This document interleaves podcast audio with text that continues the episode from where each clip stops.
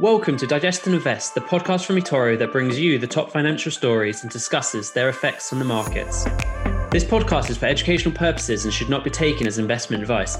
Make sure you understand the risks involved in trading before committing any capital and never risk more than you're prepared to lose. Past performance is not an indication of future results. And now onto the podcast. Hi everyone, I'm Dylan Holman and joining me is seasoned trader Henry Ward, who has over 10 years in the markets. Hello, everyone. How are you? The podcast has a simple format which will see us talking about the top three financial stories in the news. This week, we're looking at Square, Lululemon, and DS Smith. First things first, though, Henry, how have you found the week? So my week has been absolutely exceptional, Dylan. Um, oh, here we go. Okay. from, from, from, the last uh, from the last webinar we did, um, or the last podcast we did, I jumped in um, DocuSign on a, a CFD and I just took three percent out of the market the, since the last podcast. So it's actually it's gone very very well since the, the last podcast. So what we were saying last week was that DocuSign, with everyone being at home and needing to get contracts signed without being able to print them off and sign them DocuSign is the obvious way to go. So I mean, it kind of makes sense, right?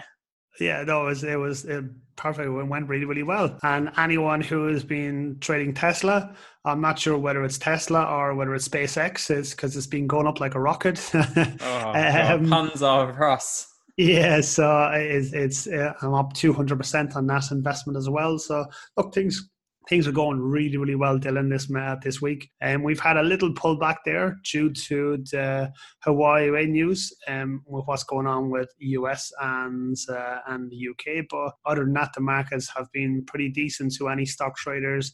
If you're in the FX market or the cryptocurrency side, it's been pretty, pretty flat. Okay, well, let's move on to topic one, which is Square. So, Square is an American financial services, merchant services aggregator, and mobile payment company. I mean, that's a mouthful right there. So, they're based in San Francisco and owned by the one and only Jack Dorsey, who you may or may not have heard of, who is also the co founder of another small company called Twitter. So they are yeah, Twitter, a small company, very small. um, so they actually IPO'd in November 2015 at a stock price value of nine dollars. How have things been going for Jack Dorsey and his company Square since then? Well, for Jack Dorsey since 2015, things have been pretty rosy.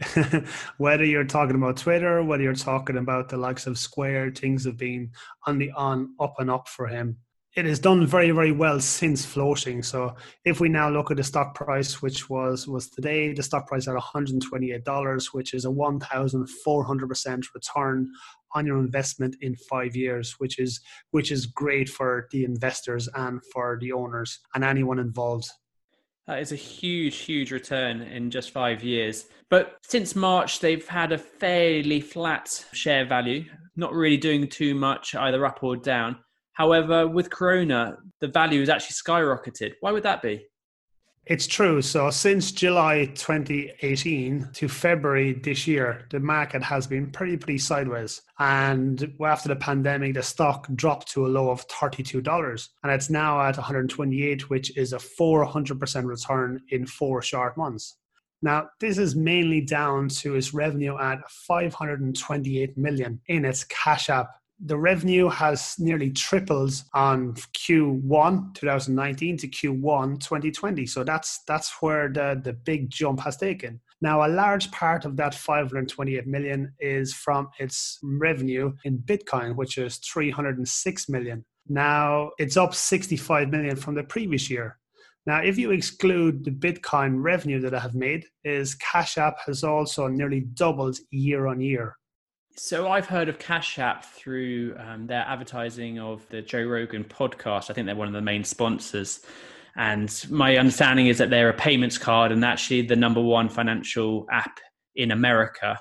Um, so that that must be obviously, as you say, where the the real value is coming from because I would imagine Square, which is much more heavily linked to the bricks and mortar because it provides retailers with an ability to take payment via credit cards and debit cards that that side of the business could be suffering while the cash app is where the action's really happening that's it in a nutshell. So the equivalent of the Cash App here would be the likes of Revolut or Monzo, where you can actually send and receive money by people as long as you have their phone number stored and as long as they actually have, say, a Cash App accounts, which means then it's very easy to receive and send money. So it's literally a click of a button. Whereas doing it through bank to bank, you have to set up a payee, you have to set up whether their accounts, the sort details, sort code details, stuff like that. So it's a little bit of a long winded process. But with the likes of Cash App, it makes it very, very simple. So they've seen 400% growth over the last few months, which is obviously huge, huge returns.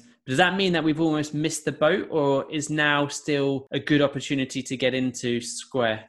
Well, look, see, Dylan, it all comes down to supply and demand. And if there's a demand for that stock out there, it will continue to rise. Now, the 5th of August is when the Q2 earnings report comes out. Now, the consensus on Wall Street is the stock is a little bit overvalued, and we're expecting it to have a little bit of a pullback there. Why? Because it is a big majority of its of its money comes from footfall at the likes of market stalls, small business owners. It's a little dongle that you can plug into your phone and that's a little white dongle so it means you can you can take transfer payments there and then and you don't need to have a big hullabaloo about it. But with that is going to be down. Why? Because no one has been out. So there is there is there is a little there is a potential for a downside on this. So not all our stocks on this particular podcast are all happy and rosy day but if you're someone who has this stock you could potentially look to exit the trade but have a look into the consensus and have a look into the earn reports before they're released.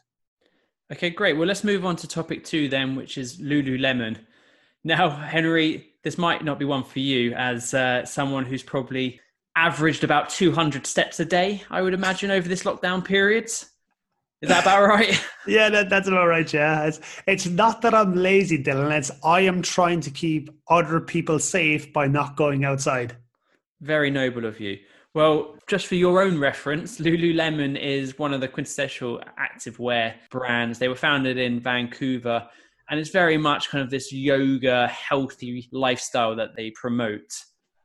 So Lululemon has expanded since being founded in Vancouver and it's now in 460 stores pretty much globally. Activewear is probably one of the most popular clothing lines I would say at the moment. You just have to go down to your local supermarket and everyone seems to be in it especially now with everyone working from home, they don't even need to put on a suit anymore. So, has this as an investment got a lot of upside? Well, with many retailers struggling to draw consumers into physical stores, Lululemon's approach is simple yet effective by testing new markets before permanently opening a store, as well as increasing the size of its most popular one. So, as you can see, it's been fairly, fairly successful with what it's done. Now, if you look at the stock price, it has gone from strength to strength. It IPO'd uh, at $18 and the price now is at $318. Now, just goes to show how successful you can be if you actively work on where you're putting your stores and actually by putting a little bit of emphasis on bringing people into your stores. And that, that's huge. Whereas you have most companies declining with footfall, and you have the likes of Lululemon, which has gone on from strength to strength. Lululemon actually have a big focus on building a community. And so they put on free yoga classes and other lifestyle and kind of healthy living seminars for their community. And that obviously helps drive footfall to their stores as well. Um, I just wonder though, how confident people are to return to going in store to these kind of events and how that would affect their sales if you look at the likes of the other companies in their in their market so just look at their competitors look at the likes of nike look at the likes of adidas now whereas lululemon have the mediation of the yoga classes they run groups they organize activities and that is the cornerstone of the lululemon experience Lululemon place emphasis on living your best life and setting goals and achievements. And they're the market leader in the self improvement and grow it into a, a multi billion pound company. And that's and that is just one of the huge aspects of what Lululemon has done here, rather than just being a clothing brand. Because let's be honest, they sell yoga pants for $98. Now, yoga pants for $98, that is extortional, but The problem is, is that they have built such a good culture about self improvement, self developments, and what they offer. It, it's they have just blown the rest of the people out of the water. The fact that they can probably charge double, if not triple, the price for a pair of, as you say, yoga pants that say you could get in Gap or any number of other stores and people are happy to pay for it. I mean, I've even got some uh, trousers and a hoodie and things from Lululemon just because of the power of Lululemon brand. Um, so, in terms of investment, though, is that something that you'd look at, or are you a little bit more cautious on any sort of retailer at this time? Well, you say about Lululemon that you have that you have um, a hoodie and stuff like that there. I only found out about Lululemon about three weeks ago when one of my friends goes, "Oh, Henry, is um, have a look at this Lululemon. Is this is this a good opportunity to buy?" I'm going, "Really? What what what's this?" And I had a look at it, and then between doing a bit of research, I've now put on the podcast. The, the thing with the Lululemon, they have done things massively different. Instead of trying to sell you stuff the minute you walk in the door, what they've done is they've they've actually refreshing. It's now giving you, bringing you into community. All right. And that's the big one. The CEO, Calvin McDonald, um, has said that the first week of the store's closure saw nearly 170,000 users log into their live classes, and their digital sales surged 40% in the last quarter as yoga mats and blocks were selling strongly. Now, that 170,000 logging into a workout class, that is phenomenal. So you've mentioned about Lululemon having this community that they build up with these free classes. I've noticed that they've just bought a company called Mirror for about $500 million, which is no small chunk of change. And so, what exactly is that deal about, and what's the future going to be for Lululemon? Well, Lululemon last year actually put a partnership and deal with Mirror. Now, Mirror are an online streaming where it started off with ballet, it has kickboxing, it has Pilates, it has barre, it has strength training, it has all that sort of stuff. So it actually is, is, is right down the street of the likes of Lululemon. So what they've done is they started a partnership last year, and this has gone from strength to strength with them. So they invested into Mirror 500 million. Now, Mirror charge a monthly subscription, which is 39 quid a month, which is probably the same as anyone who has who wants a gym membership. But the beauty of this is that you can do this from your own home. Now, with lockdown, there's been a massive trend with people working out at home. So now it's now become quite normal to do this. Now, with the likes of the the deal with Mirror, this could be something that has has massive upside. Now, when you have a look at this, Mirror has built a popular following online, including among celebs like Reese Witherspoon, Alicia Keys, and Ellen DeGeneres popping into their classes and actually also promoting the likes of Mirror, which is also very good for the likes of Lululemon. So, in terms of share price value, how, how do you see that this affecting Lululemon over the long term? Is, is it something that you're looking at? It is something that has massively come up my radar. Yes, it is because it's a fairly new company. It has gone on from strength to strength, and if they can keep this strategy going, if this merger pulls off and it, it actually database is now grown, all of a sudden then you have more sales, you have subscriptions from the likes of Mirror as well, tapping into Lululemon. So it looks like it's a win-win from from both sides. So now is this something that I would hold on for 10, 20, 50 years? Probably not, because we all know what the retail sector is like. But this could be something that I would hold on for now, potentially six months or a year. But I would keep a close eye on how that merger with, with Mirror has worked out. Okay, well, let's move on to topic three then, which is DS Smith, which is an international packaging business headquartered in London. It's also listed on the London Stock Exchange and part of the FTSE 100. So this is um, a company that hasn't been doing that well over the last three years. So how come it's on your radar at the moment? You're, you're correct that this has and hasn't been doing greatly over the last 18 months. It has dropped from a high of $582 in June 2018 down to $269, which is today's price. Now, that's about a, a 50% drop in two years. Now, the sore point for investors is, is that there is a, a, debt on board that is 1.68 billion, so just under 1.7 billion of debt, which is about 2.4 times the earning before interest. With that in mind, they have they have massive turnover So they can service the debt if they need to, but it is something they're trying to push that off till 2024. So that means they can make as much money at the downturn of the minute. Okay, so they're a packaging company that has plenty of upside, but we'll go into that a little a little bit later on. Yeah, I mean that's quite a lot of debt for a company to have, but with a net turnover of about 5.7 billion pounds a year, you'd expect that they should slowly start to kick on from here, shouldn't they? Absolutely. And when you look at DS Smith, um, which is a packaging company, and they actually make the boxes for the likes of ASOS, the likes of Next, the likes of Amazon. So they have behemoth companies who they're actually working for. So they have loads, they have probably a, a lot of upside there if they can actually sort out this debt problem. Now, one of the reasons this has come up on my radar is one, because of the partnerships it has and it's working with. It's also got rid of its plastics section, which was costing it money. So that is now being sold off.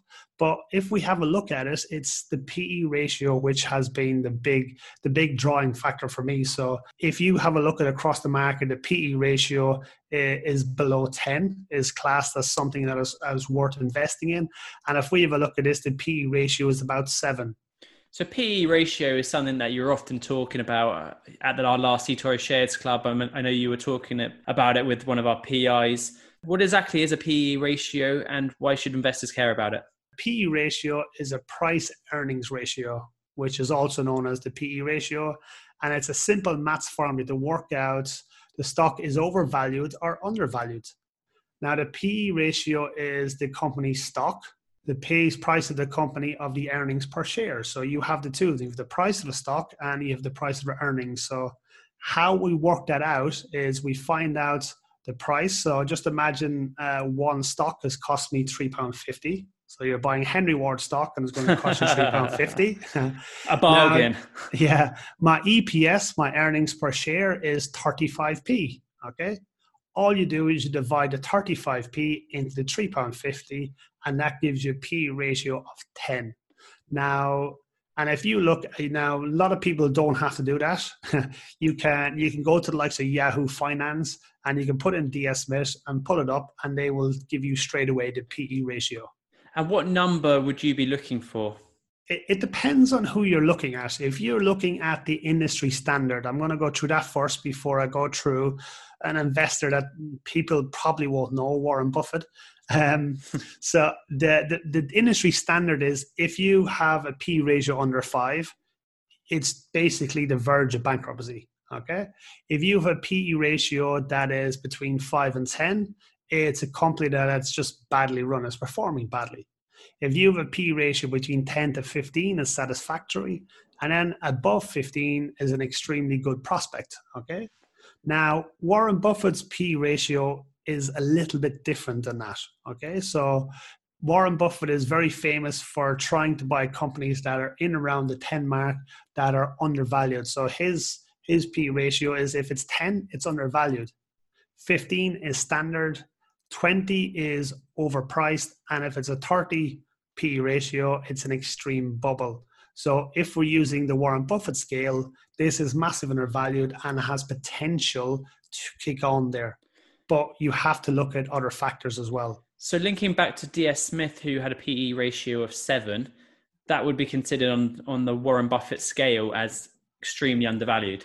Absolutely, and this is why it has sort of popped up on my on my radar. So there's a couple of reasons. One, it has a PE ratio of seven.